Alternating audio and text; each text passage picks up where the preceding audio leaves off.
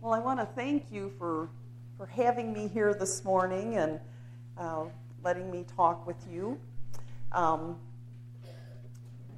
I think I'm going to start with scripture um, from Hebrews 4:16. Um, it says, "So let us come boldly to the throne of our gracious God.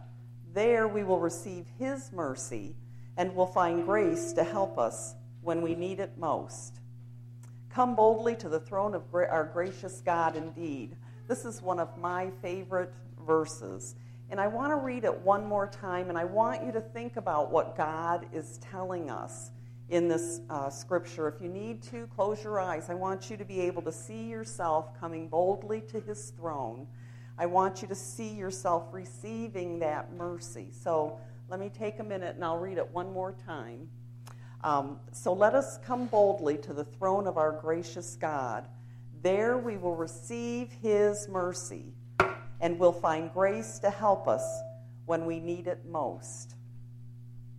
You know, I love my one on one time uh, in prayer with God. And I, when we get done today, when I'm finished with this, I want you to be as excited about your time with Him as I am.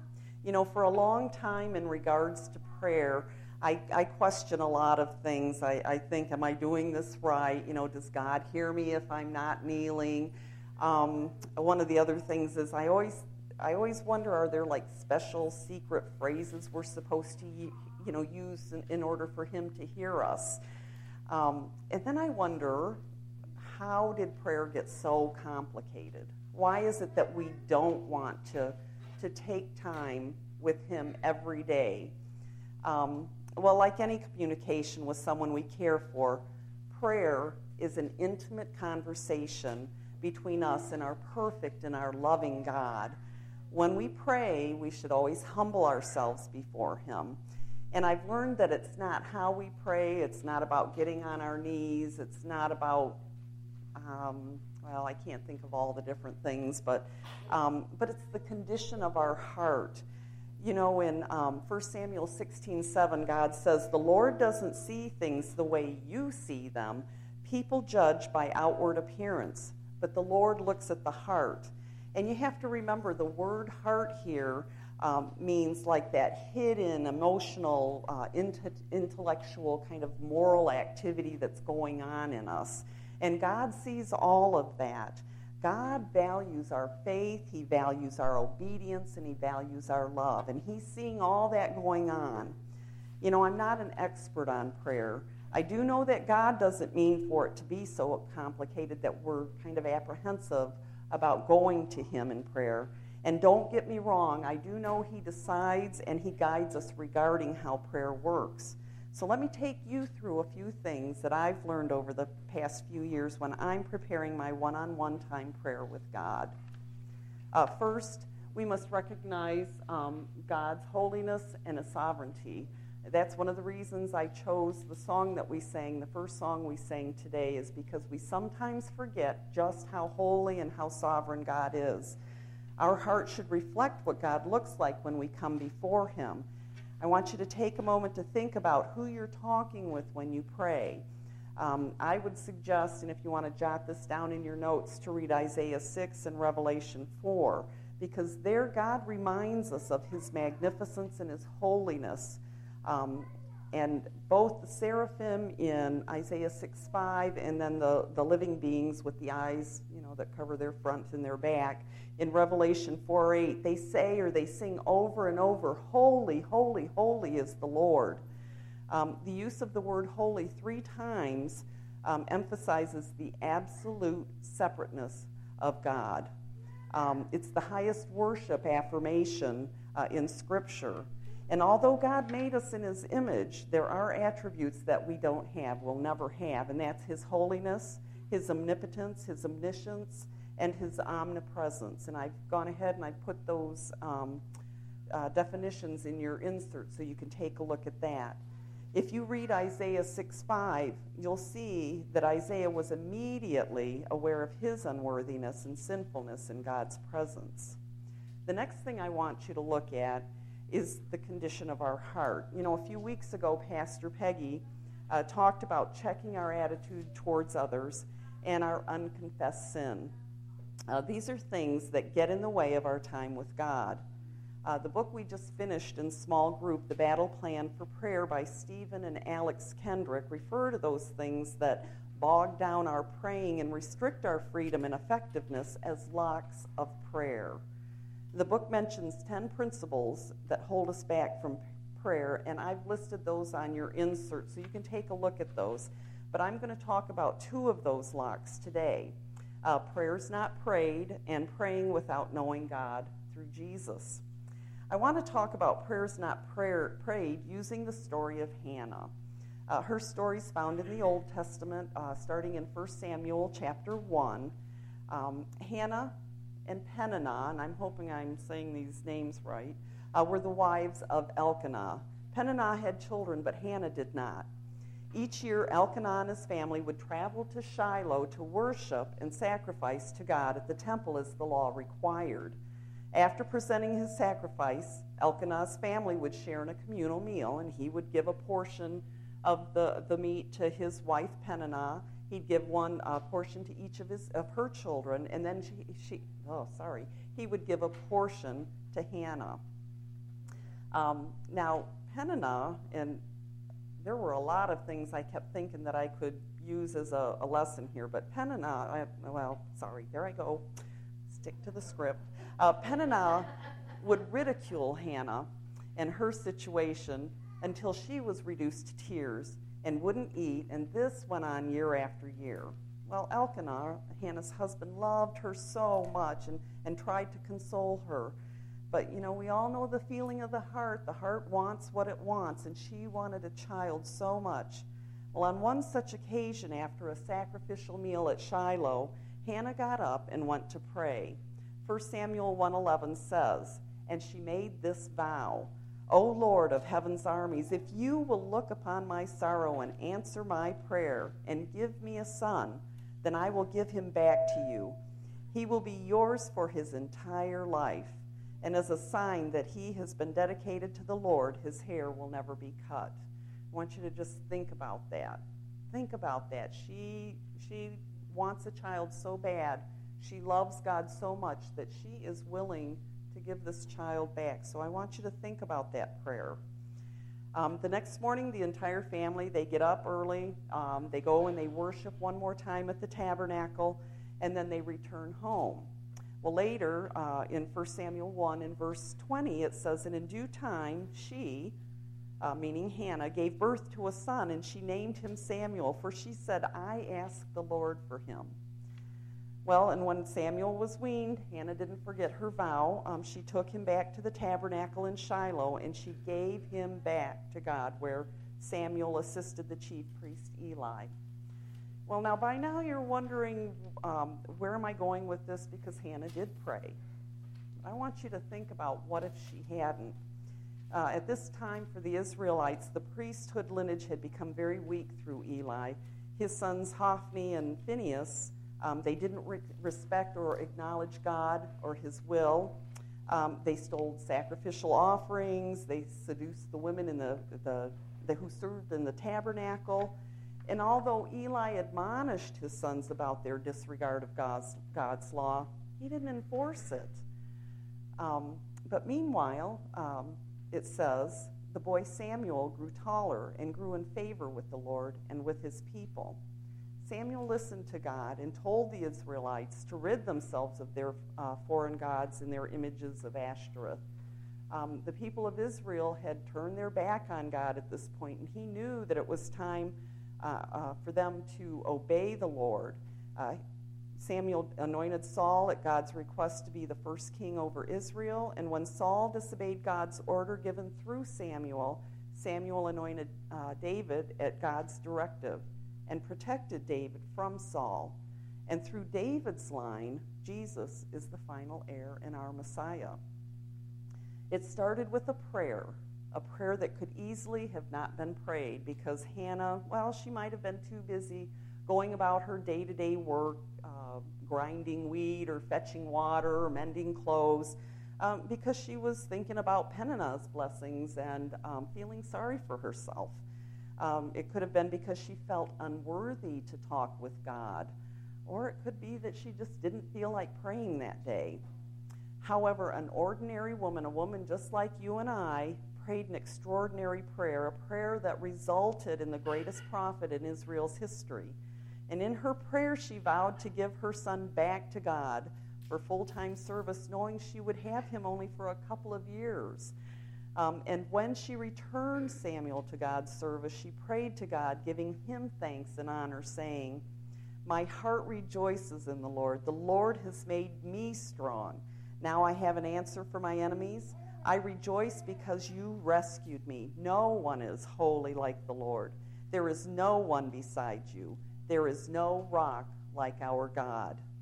And later in that prayer, she announces Israel's coming kingship because with Eli, the, the judges came to an end and, and they brought the kings in, and that's where Saul started. She says, Those who fight against the Lord will be shattered. He thunders against them from heaven. The Lord judges throughout the earth. He gives power to his king, and he increases the strength of his anointed one.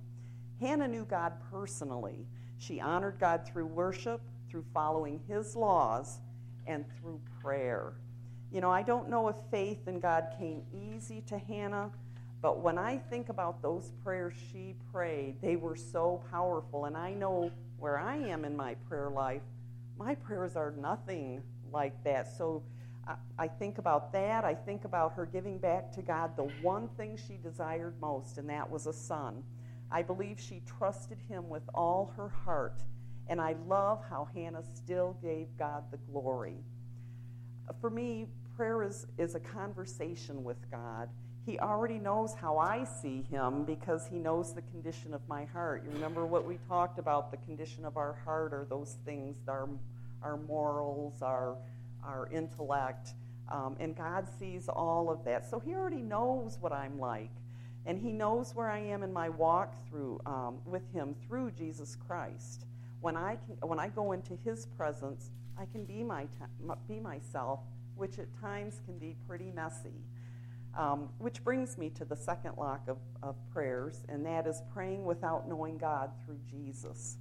You know, I think back to one of the earliest verses I remember learning about my salvation, and it says it uh, very clearly and simply. And if you'll notice, I'm using the King James Version because that was how I learned it. Uh, For God so loved the world that he gave his only begotten Son, that whosoever believeth in him should not perish but have everlasting life. It goes on in verse 17, which uh, for a long time I forgot to, to, to think about this part of, of the verse. God sent his Son into the world not to judge the world, but to save the world through him. Have you ever heard the term walking the aisle? It's a little, it's a little dated. I used to hear it a little more maybe back in the 70s or, or so. Um, it means that a pastor is given an altar call asking you to walk down the aisle of a church and say the sinner's prayer. After saying the prayer, you were saved. You had a personal relationship with God through Jesus. Well, that's a beginning, but no matter how many times we walk the aisle and say the sinner's prayer, our relationship with God through Jesus is so much more. And like all relationships, it takes work. I can remember a time when my prayers were said sporadically throughout the day, if at all. Um, and there's nothing wrong with, um, with prayers that you're just saying kind of spontaneously, because I do believe that the Holy Spirit brings, brings names of people that need prayer, and He wants you to pray for at that time. Um, but for me, those prayers were asking for God's help, typically after the fact, and when a situation was out of control. You know, I didn't think about God's holiness. I didn't think about his omnipotence. And I definitely didn't think about my, my unconfessed sin because that made me not want to go to him. That really made me not want to go to him because I wasn't thinking that he already knew what was there. Well, anyways, I'm, I'm kind of exhausted just thinking about it, but, but my one on one time, uh, my one-on-one time with uh, in prayer with God has changed so much and has given me a sense of peace that can only come through knowing Jesus Christ. Um, for example, now I'm going to call that I call this an iron sharpens iron moment.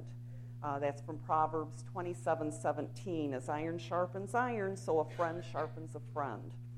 Um, a couple of years ago, Abby Green and I were uh, meeting together to pray for each other. And she mentioned how she prayed for her children's spouses. I'm like, I never thought of that. And isn't it amazing how God uses our prayer time with friends? Uh, they uh, he uses our Bible study, he uses our Sunday school, he uses our choir time, he uses every, every moment um, with our friends to sharpen our life in Christ, to keep us on track and accountable um, on our walk with Him. Well, anyways, I, I pray for my children, but had never thought about praying for their spouses. Uh, my older sons, by now, they were already married, um, and I give God the glory um, in bringing women into their lives that are awesome wives and mothers. As a mother in law, I feel that they. Sorry, Dave. Um, as a mother in law, I feel they honor me, and I don't feel like I'm that punchline in a mother in law joke. I have. I have beautiful, lovely daughter in laws. Um, but I did start praying for my youngest son's future wife, and it started out as a selfish prayer God, bring a woman into my son's life that loves you and loves him, and make it soon.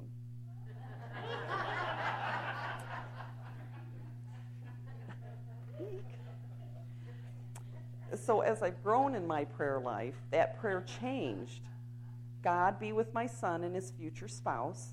May they honor you through their relationship, and may they meet soon. Yeah, yes, you caught that. It's still a little selfish. but I finally understand what God is telling me about prayer. And I want you to write this down because I forgot to put it in the notes. Prayer is for God's glory, prayer is for His will to be done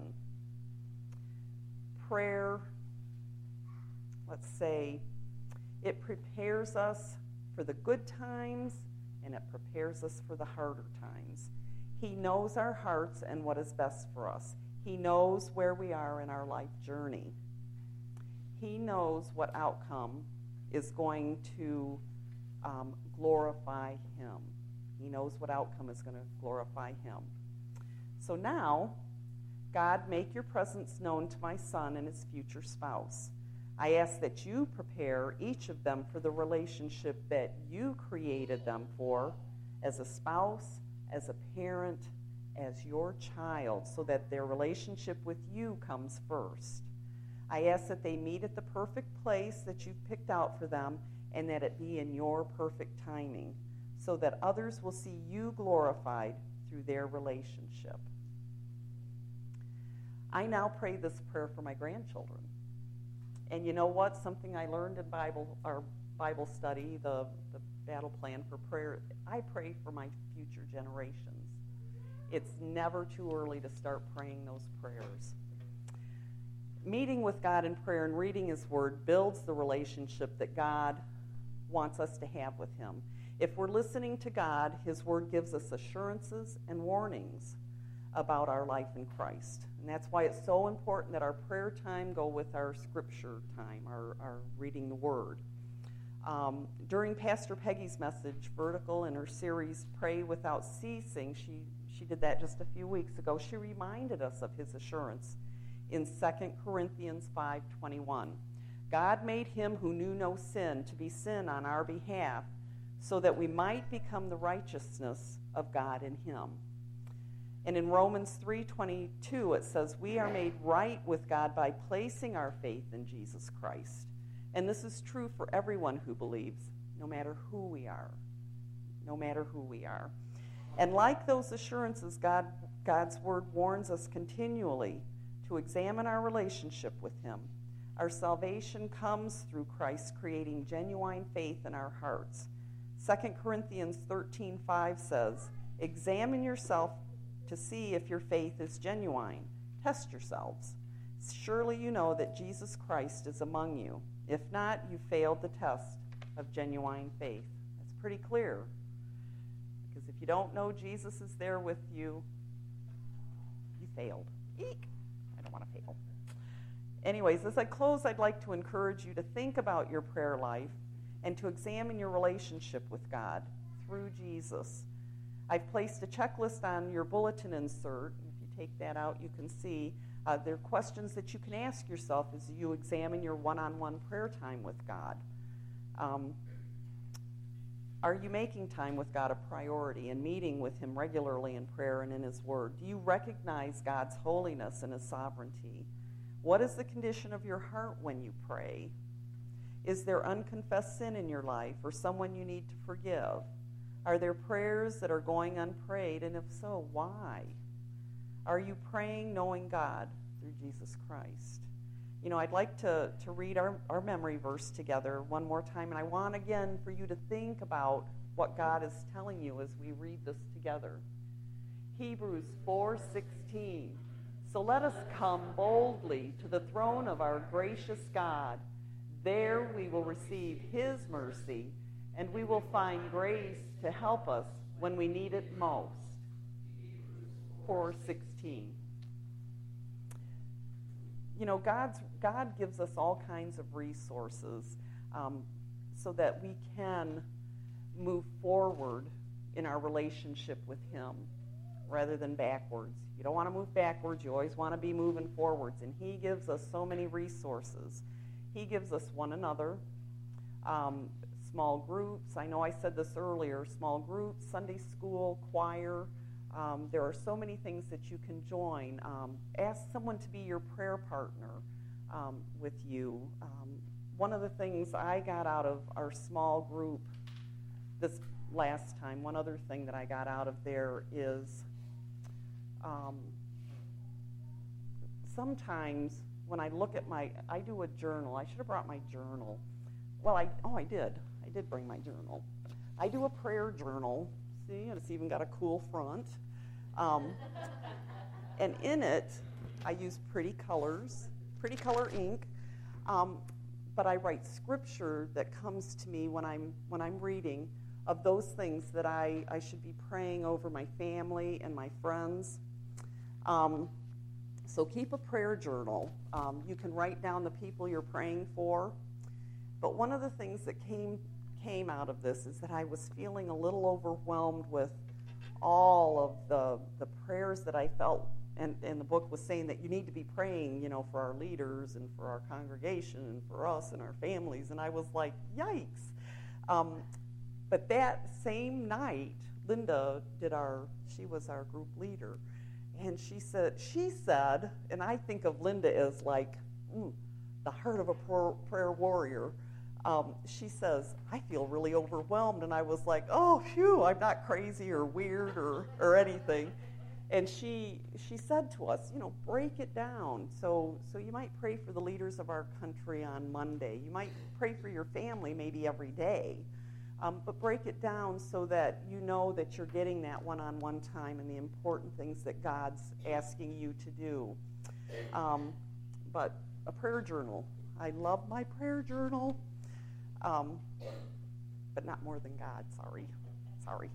Um, anyways, um, we invest time with growing healthy, loving relationships with people that we care about, and it should be the same in our relationship with God. Uh, God wants us to be excited about our time with Him.